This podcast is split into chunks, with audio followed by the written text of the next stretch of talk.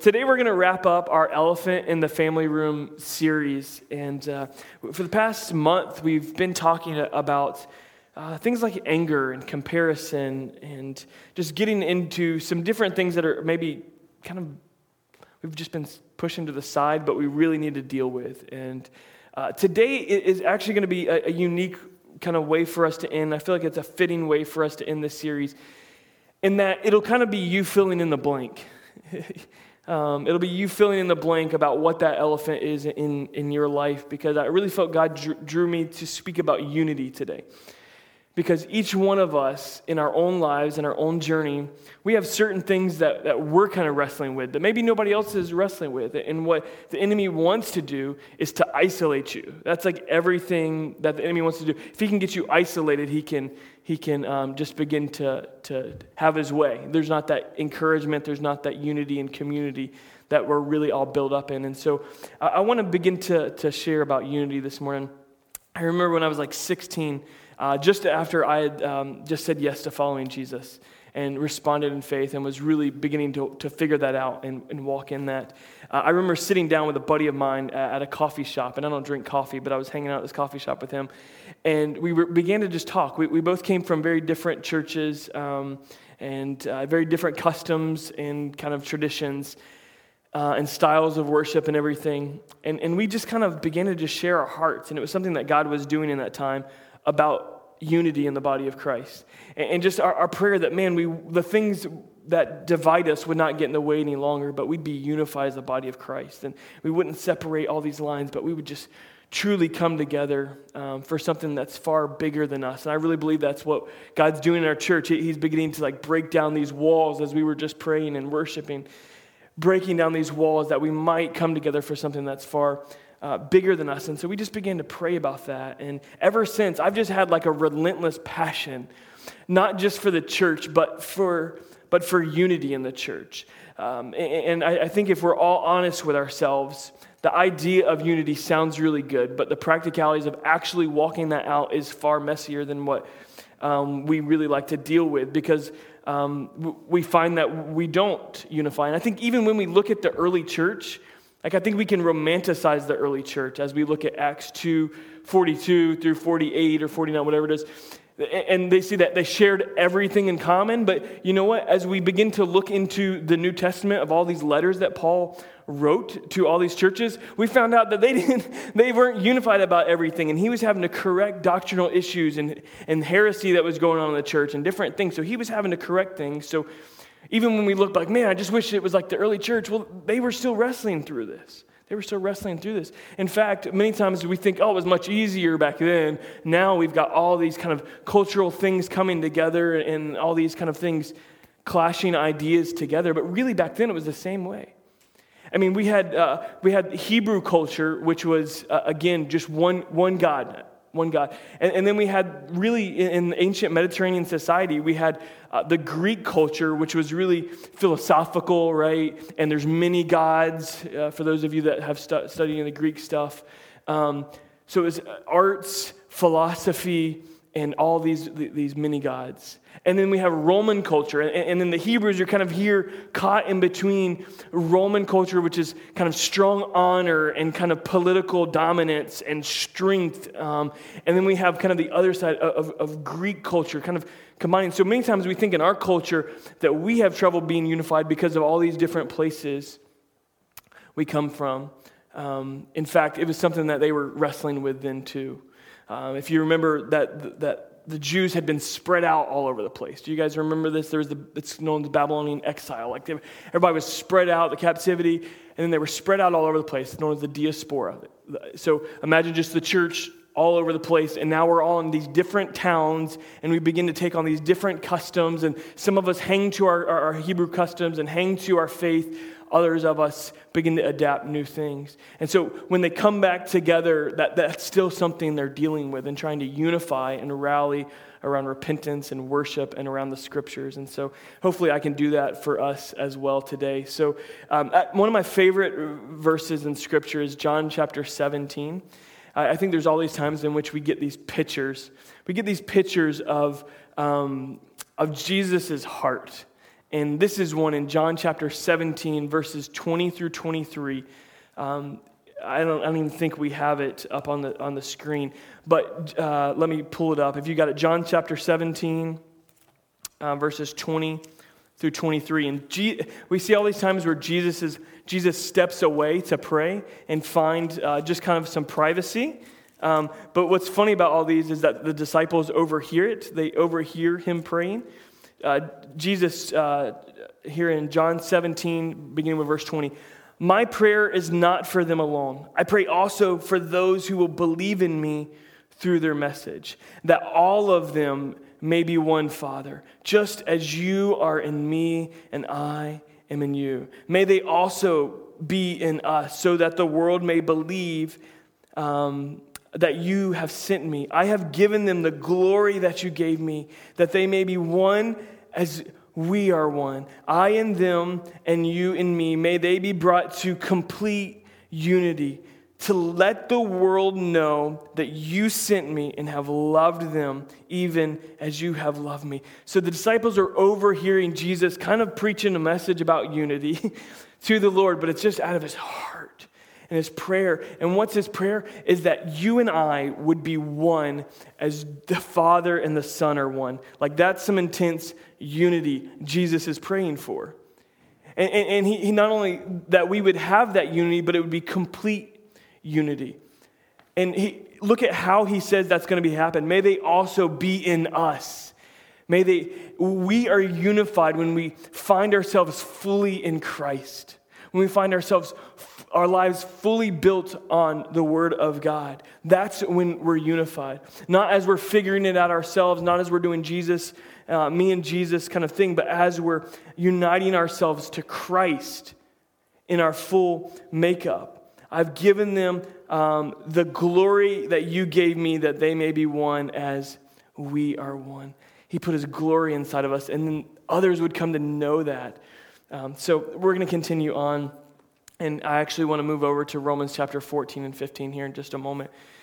But I think we all love this idea of unity. It's this beautiful picture of kind of oneness. And so really what I want to take the time to do, because I feel like Paul, in, in many places actually in the Scripture, um, encourages, not only encourages this unity, but, but really helps people walk out the practicalities of walking in this. So I think the elephant in the family room is going to be different for many of us, because as we go to Romans fourteen and fifteen, Paul's going to begin to use a little bit of terminology that it's important that I preface the terminology so that when we do begin to read it and get into it, we really understand what he's talking about and we don't have misconceptions. Uh, two terms that he uses is he, he labels believers as strong or weak, right? Everybody, when we read this, we'll be like, I'm the strong one. I'm the, we'll just immediately go to that. And it's important that here, we don't get caught up in the idea that some of us are strong and some of us are weak. Um, because sometimes we'll just look at this, how long we've been in the faith, um, so that we're strong. Or because we feel like we're strong and therefore we're strong. And, and I don't think he's necessarily talking about like an overall maturity thing. There may be a layer to that. But I think he's actually speaking about it on specific aspects of our life. Um, that really someone even that's very mature in the faith could have certain hang-ups. And certain things that are, are kind of um, controlling them or um, really distress them uh, in the body of Christ. And so he's referring to, to those that are having like particular matters of conscience or, or struggles in a particular area. That would be weakness. Um, and, and we'll get into that. That'll make more sense as we go. Uh, and the same thing, um, so strength and, and weakness. He's kind of using these two. And it's not a whole like maturity thing, but really specific. Does that make sense? Like very specific things. Uh, the uh, other thing he, he begins to say is um, he begins to kind of differentiate something known as disputable matters. Disputable matters. So what we need to begin to dif- d- differentiate when we talk about unity is what is a disputable matter and what is bib- like hard biblical truth. Hard biblical truth. Because that's what Paul is going to begin to tell us about. And he's going to refer to, to several things as what he considers to be disputable matters. And if you really think about them, they're kind of surprising, the ones that he brings up. He's going to bring up food, first of all, and meat. And not just meat. Uh, and it's kind of funny that he kind of throws vegetarians under the bus. I won't get into that right now. I'm not doing it. It just sounds like he's throwing vegetarians under the bus. But there's a lot of culture and context to it. But he, he begins to talk about meat, and not just any meat, but meat sacrificed to idols. Right? I think for most of us in the room, if you're a believer in the house, you'd probably say meat sacrificed to idols. It's been set aside for that. Terrible idea to eat it. Like, I'm not eating, right? I mean, most of us would be like, no. And Paul is actually saying, look, someone else is not going to have an issue with that like you're going to have an issue with that. And that's kind of this differentiation we're beginning to get into about disputable matters. So how do we really know if this is a disputable matter or if it's not? Well, first of all, I think the big thing is, is this a matter that the Scriptures speak clearly and directly to? Okay? If it's a matter that the Scriptures speak clearly and directly to, um, then I, I think it's a matter of biblical truth, right? And so even what we kind of consider essentials, there's much more outside of what the essentials, the things we live and die over, there's much more that are black and white issues of biblical truth. Is everybody with me? You staying with me?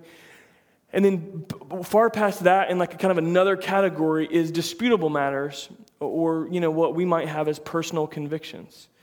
Um, he also goes on to reference not only uh, meat, but holidays. He, he references holidays. You know, some of you guys might like to celebrate Valentine's Day, and others in the room might be like, I'm not celebrating Valentine's Day, or what, whatever it is. So, and they weren't just holidays. They were kind of pagan holidays. They were all these different holidays, and he goes into those. So I think if we began to make a, a list of things that we have personal convictions about in the room, that list would get rather long, wouldn't it? Right? Because every single one of us have something unique in your life that God's given you like a conviction about. And, and there may be very much a, a place in Scripture that speaks a, about it. But it also may be a matter, if, if we're not careful, we'll go in a different direction here, one of two extremes. It may be a matter that, hey, we can't we can't afford to take that, whatever that personal conviction is, and blanketly assign it to everyone as a law when it was a matter of personal conviction or a disputable matter. We can't afford to do that because that's known as legalism, right? Legalism is let's just make this all these laws, all these rules, everybody, uh, you know, try to live under them, and then nobody has freedom.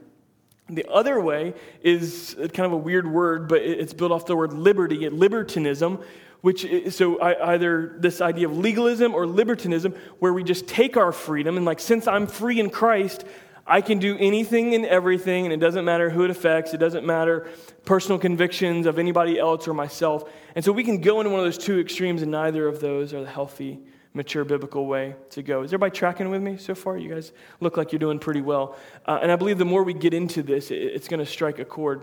So uh, before we go forward and, and begin to dig into this, what's the elephant in your room?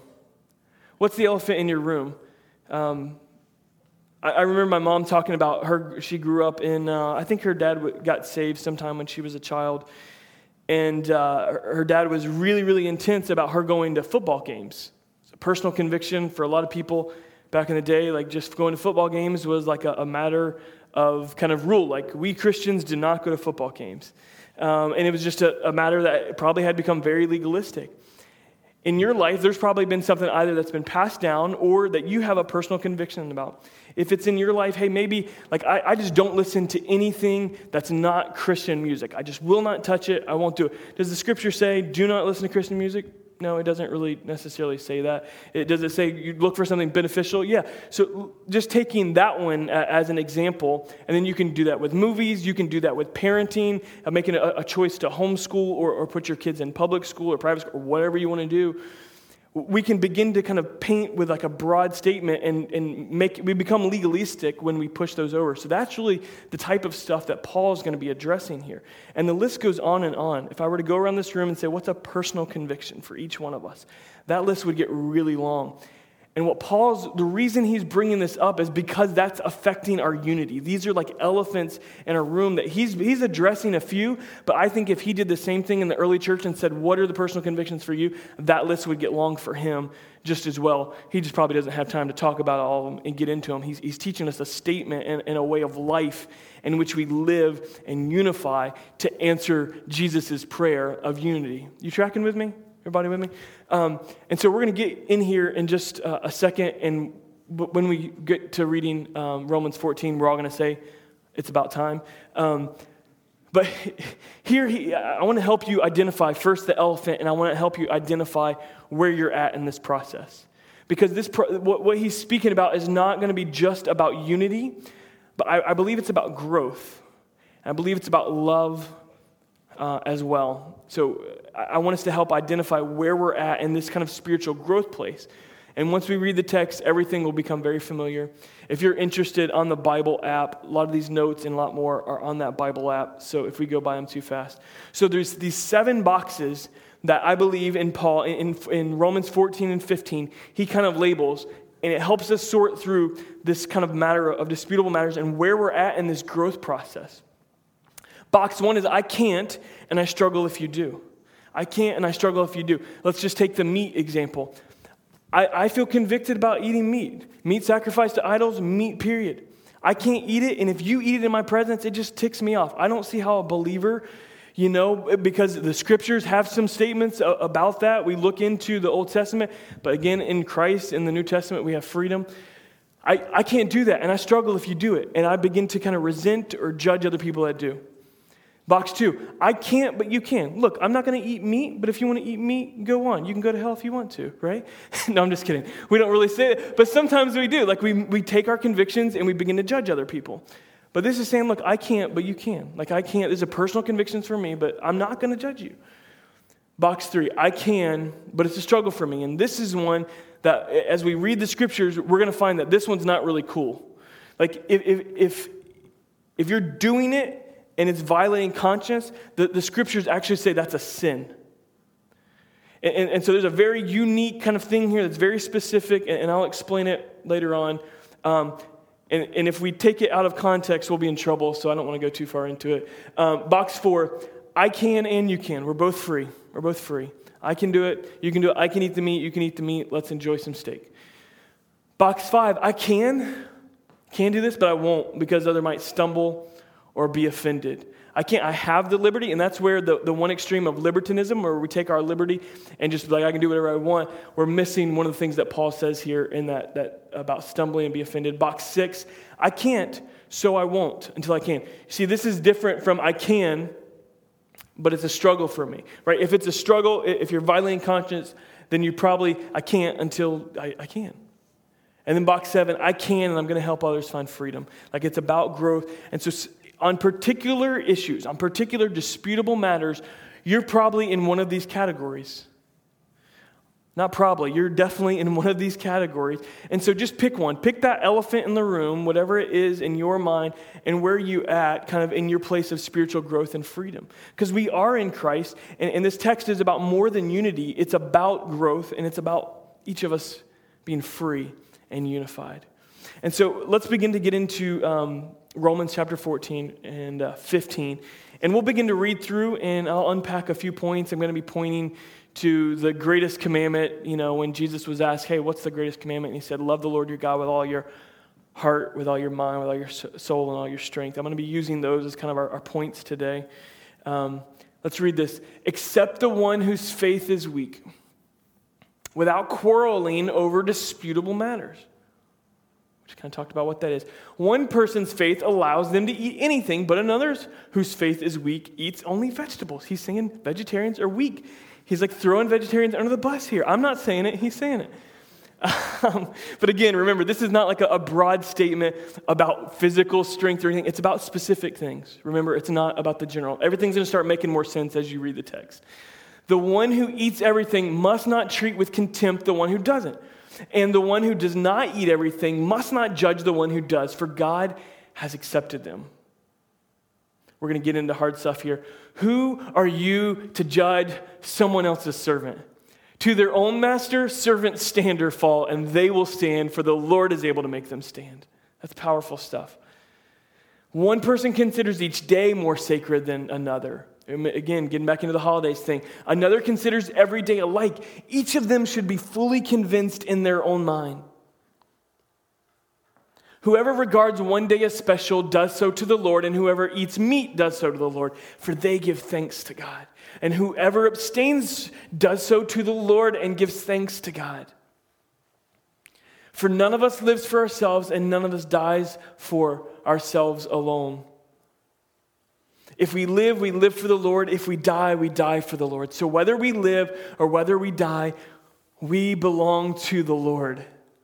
For this very reason, Christ died and returned to life so that he might be the Lord of both the dead and the living. You, you, then why do you judge your brother or sister? Why do you treat them with contempt? For we'll all stand before God's judgment seat.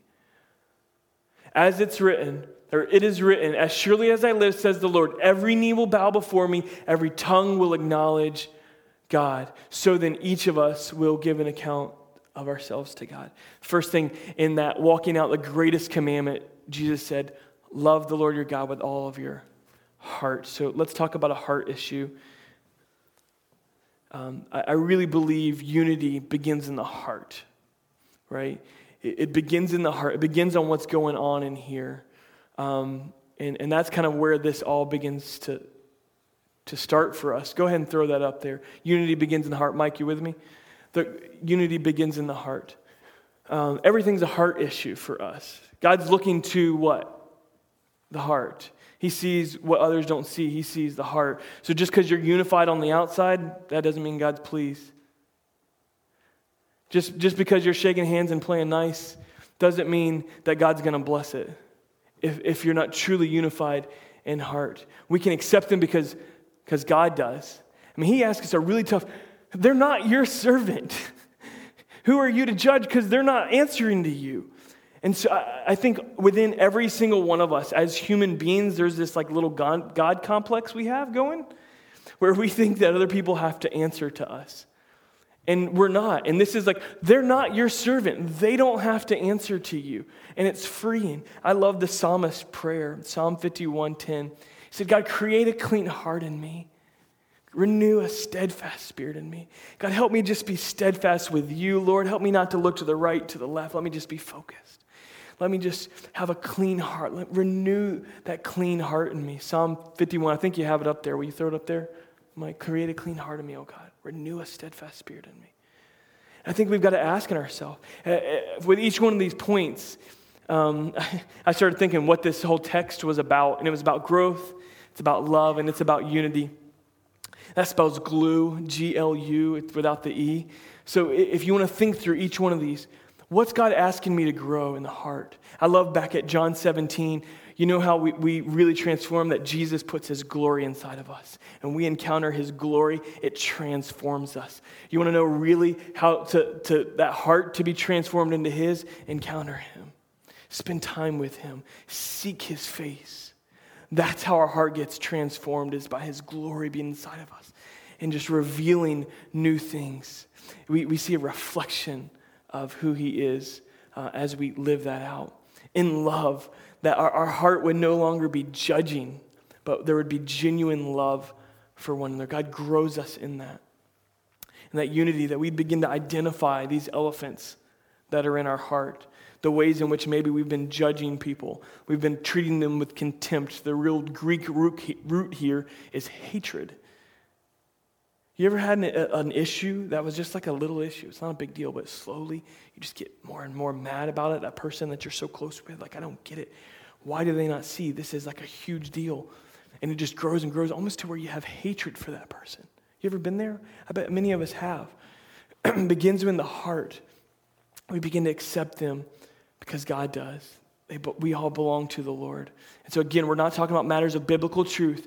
We're not talking about black and white biblical scriptures. We're talking about disputable matters that may speak to context, that may speak with individual walk, right? One of the quotes that, that we use often around here is, in the essentials, lib, uh, in the essentials, unity, in the non-essentials, liberty.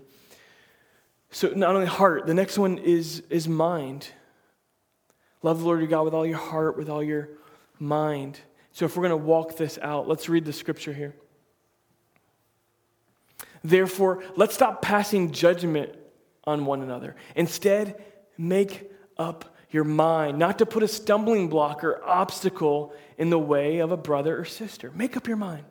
I'm convinced, being fully persuaded in the Lord Jesus, that nothing's unclean in itself, but if anyone regards something as unclean, for that person it's unclean. If your brother or sister is distressed because of what you eat, you're no longer acting in love. Don't, by your eating, destroy someone for whom Christ died, right? These trivial things. Why would we destroy, why would we tear someone down and cause them to stumble? Let's keep reading just a little bit. Do I have it up there or did I delete it? I probably deleted it. I think I did. Yeah, it goes on to say, let me find my text here. My Bible's moving. fourteen, we're picking up at um,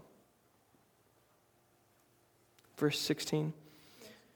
Do not allow what you consider good to be spoken of as evil, for the kingdom of God is not a matter of eating um, and drinking, but of righteousness, peace, and joy in the Holy Spirit, because anyone who serves Christ in this way is pleasing to God and approved by men. We have to make up our mind. Secondly, our love to God. Remember, he not only says, love the Lord your God with all your heart, mind, soul, and strength, but also to love your neighbor as yourself. These are the greatest commandments. Second one is mind. We've got mind issues. Once we once we really get to the place where we're unified in our heart, we've got to make up our mind that, that we're going to really not cause anyone else to stumble. Um, I, I remember uh, years ago when we moved to Georgia, we moved to South Georgia, and uh, things are a little different up there. Uh, I remember going to this like pastoral and elders retreat at the church. Uh, it wasn't at the church, it was actually at a lake house. And um, I noticed that everyone, um, all the guys, you know, I, I'll tell you, I, I grew up until I probably, I don't know, if I was not at school, then I had my shirt off and I had my shoes off. I was, I lived in the suburbs, but I walked around everywhere with my shirt off and my shoes off. Well, we went to this lake house, and um, no one took their shirt off to get in the water. And some of you, this may be like a, a, a real conviction for you, and I'm not making light of it, but just telling you where I've come from. Like, I grew up with my shirt off, and like it was just so comfortable for me. I mean, it was just like normal. Um, but I went here, and I don't know if you've ever like had like a wet shirt on top of you. It's one of the worst feelings in the world. Um, it like immediately adds like ten pounds to your body. You're just like, oh, this is like so uncomfortable. And so I, I felt that. Um, and no one was taking their shirt off, and I was like, I was just looking around like, why are we not taking our shirts off and jumping in the water? But I didn't do it because I, I didn't know. I didn't know. I just kind of follow in the customs, and, and the scriptures speak a lot about that. Even when we go on mission trips, like uh, we're going to Guatemala here in, in a few weeks, and we're going to be telling everybody, hey, these are the customs that they observe, and we're going to kind of not just blend in, but we're really going to try to show proper respect to them because we don't want to create a stumbling block. We don't want to offend them, right? We would do that elsewhere. We would do that if we went into another country. But even here, Paul is pointing that here in the body of Christ, like there's probably some of that stuff. I think about my son, like some of you that have kids, one of the worst things, nothing will get rage stirred up in you more is when you step on a Lego at night. Does anybody know what I'm talking about? Like just rage, just like, ah, you just want to throw all the Legos away immediately. And that's, he's saying, don't put these stumbling blocks there. Don't, don't constantly just pull things out. He's saying, make up your mind. Make up your mind to genuinely care. That's not showing love. Genuinely care to not offend the people around you, to not put a stumbling block in front of you. What's really interesting, so uh, sometimes like m- my message series just kind of birthed out of nowhere. Other times, um, they've been planned for a long time. This particular message in this series has been on my, my preaching schedule for about six months. But in the past like two months, I've had about six different kind of circumstances and individuals that have come to me, and they're dealing with what they kind of are recognizing are disputable matters, but they're becoming big. And what each one of these, it's been so beautiful to watch that just the love for Christ and the unity that's happened through every single one of them, that we're just making up our mind to not put a stumbling block. Jesus was really intense about this, and you guys are going to be blown away when you see how Jesus was so intense about the stumbling block thing. In Matthew chapter eighteen, he says, if anyone causes one of these little ones, those who believe in me, he qualifies it. He's like, I'm not just talking about little kids. Those that believe in me to stumble, it would be better for them to have a large millstone hung around their neck and be and to be drowned in the depths of the sea. Yo, that's not Jesus petting a lamb, holding the baby on his lap. Jesus is like, I'd rather you commit suicide than hurt one of my kids. Like that's, Jesus is like, all right, Jesus, like, get the point. He's being really, really intense about protecting his kids. Like, you ever seen a mama bear? Right? You ever seen a mama bear come out? Like, we were actually on the golf course yesterday, and um, we were just walking by this like duck, like this uh, goose, and then there was like some little baby like, geese around, and that that that geese. You ever seen a geese get mad? Like a goose get mad? They just start quacking, like they get furious, right? God's, God's that much more furious about his kids. And if we want to have his heart, we got to make up our mind, got to make up our mind to be serious about this. And, and many times we just get worried about other people's stumbling blocks, but Jesus, furthermore, in Matthew eighteen, he goes on to talk about our own stumbling blocks. He's like, look, if your eye causes you to stumble, pluck it out. If your hand causes you to stumble, cut it off. And, and, and so let's not just take this as stumbling blocks for everybody else. Maybe there's some things in your individual life right now that are causing you to stumble, they're causing you to sin, they're causing division in your family, they're causing division in your heart, and we've just got to cut them off. I, and they're different. And they're di- different for everybody. There's probably different things going on. Um, I, one of my spiritual mentors, uh, he, I, I watched him. Sadly, I watched him die um, in my, literally in my arms. Uh, it was a, it was an emotional experience. We'll save that story for another day.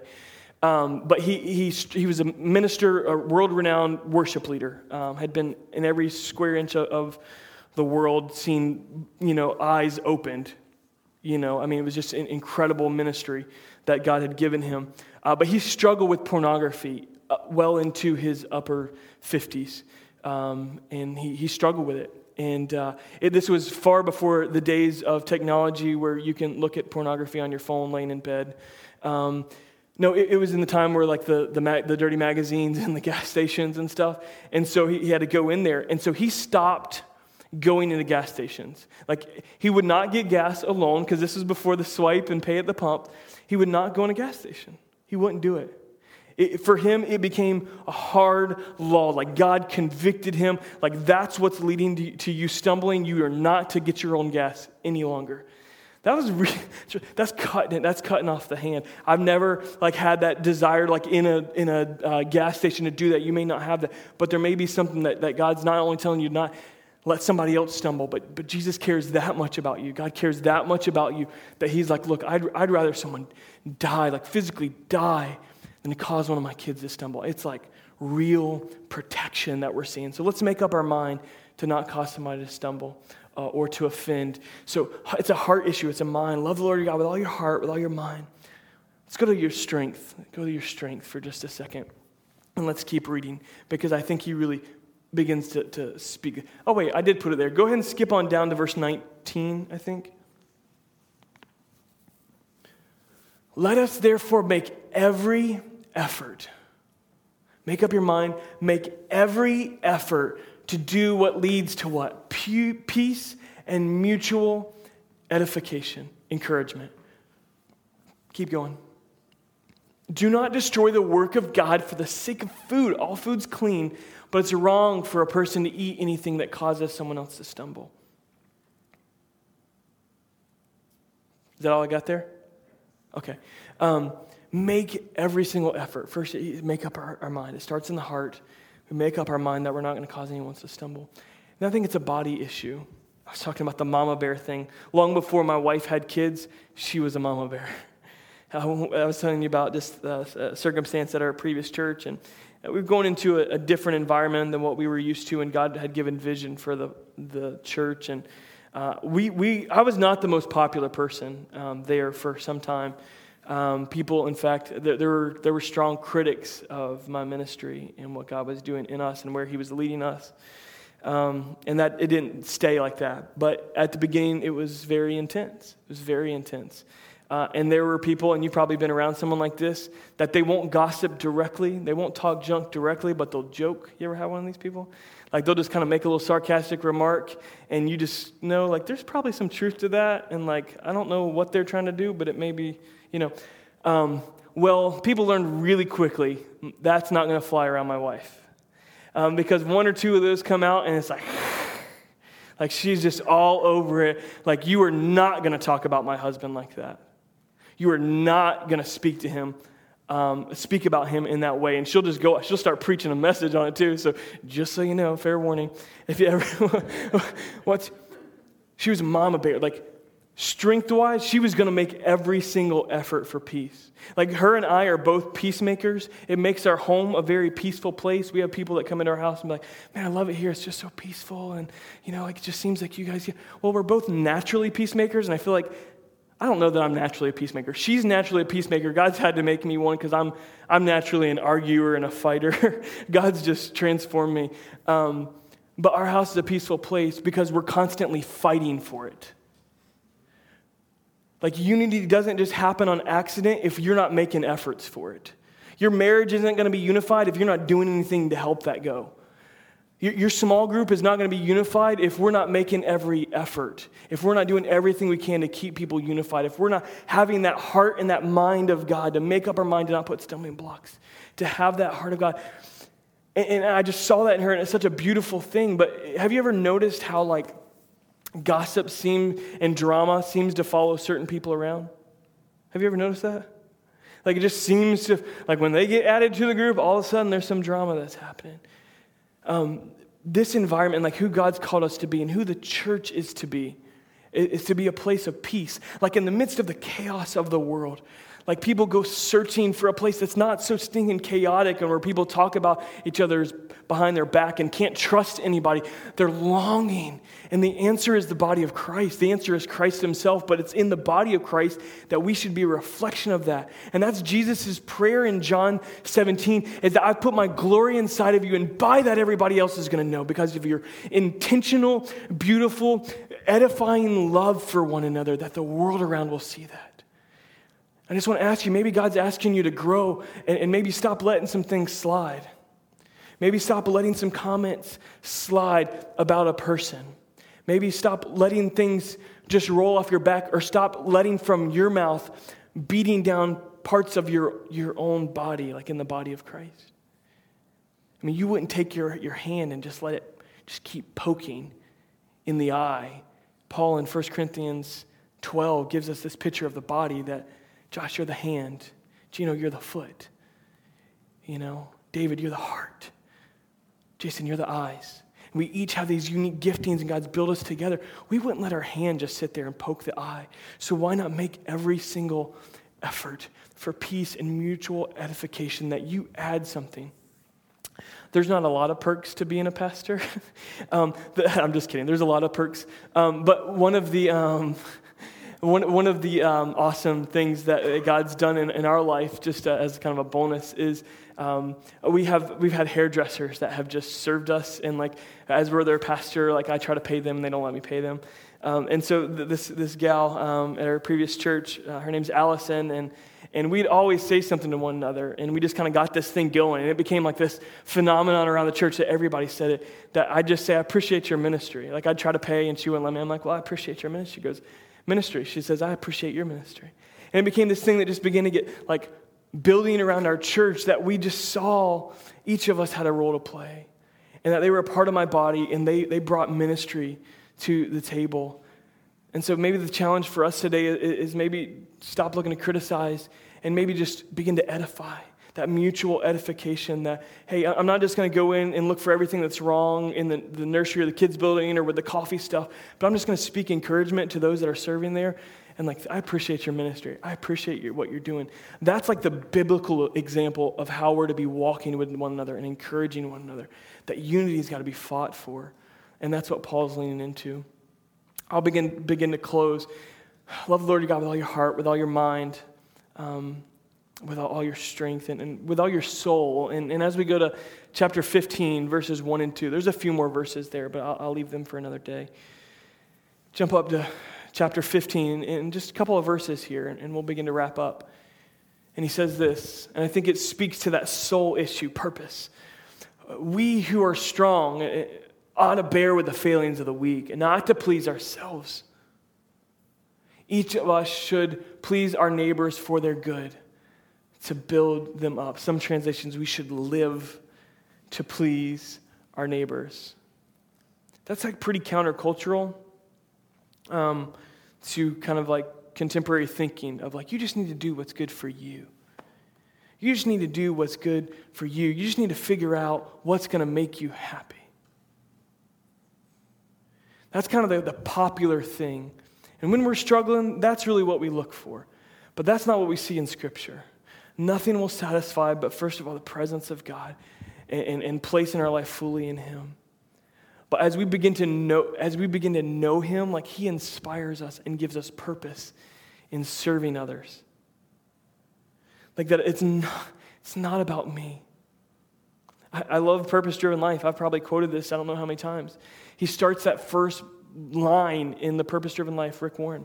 This is not about you. And in a culture that says this is all about you, what you've got a million choices for cell phone plans and carriers and everything and food. It drives me nuts when we get to these restaurants and the menu's huge. I'm like, I can't handle all the choices, right? Um, this isn't about us. This isn't about us. That in fact, our purpose, our purpose is that we live to build one another up as the body of Christ. We find our purpose in serving others.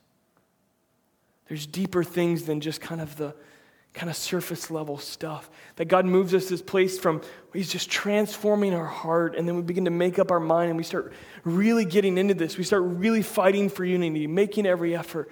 And all of a sudden, like, it just becomes who we are.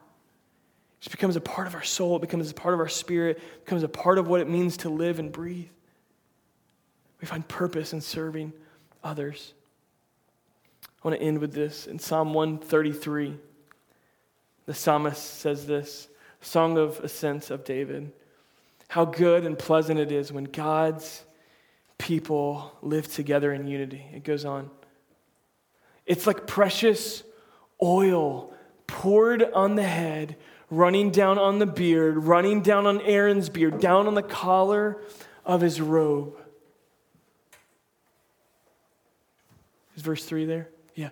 It's as if the dew of Hermon were falling on Mount Zion, for there the Lord bestows his blessing, even life forevermore.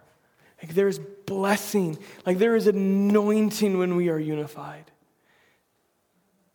I wonder like what, like what anointing would begin to pour out on this house, on maybe your house, your life, if man, we just begin to get unified, begin to begin to live together in unity. What would God do in this place? Like if we could really just set aside the, the elephants and just allow God to just grow us and bring us into freedom and unity. I wonder in this world that's like searching for like truth when it comes to family and just the brokenness that we all find in that sometimes and the struggle that, that there is. I wonder that they might just walk into the glorious family of God and experience family. I wonder in the midst of the chaos of the world, of everything and uncertainty of all that's around us, I wonder if somebody might just wander into the house of God and experience peace for the very first time in their entire life, as it's found in Jesus Christ. There's a lot of way, there's a lot of specific things that we could talk about and spend hours diving into this stuff and dealing with very specific issues. But I would just be pretty certain that most of us, there's something, there's someone that has just rubbed us.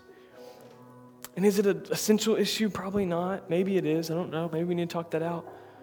Many times they're disputable issues. They're things that Paul says, man, they shouldn't get in the way. Shouldn't get in the way. And I think in this teaching, I don't know that it was his, his heart, but man, it's connected right to the greatest commandment. It's connected right to it, to love the Lord your God with all your heart. He wants to do some heart things in us today, church. He wants us to make up our mind, not only to serve him, but to look around us, serve those around us, to make every effort for peace and mutual edification. It's the house I want to be in, because that's where God's blessing is. That's where God's blessing is. It says, like the dew of Hermon would roll down the, the cheek on the, to the collar, collar of Aaron. Aaron was a priest, man, he was a pastor.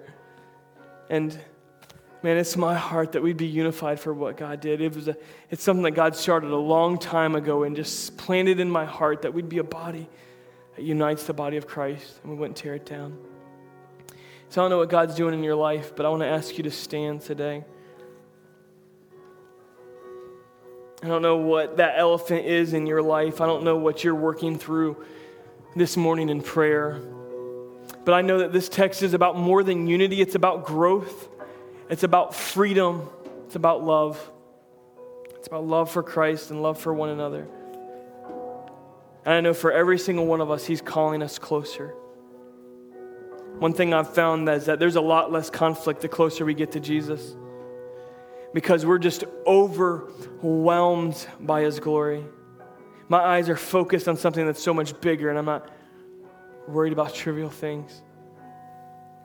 And I don't know what you're going through. I don't know the chaos that maybe you're living in personally or emotionally, but this house will be a house of peace, be a house of mutual edification, of protecting one another, as is the Lord's heart.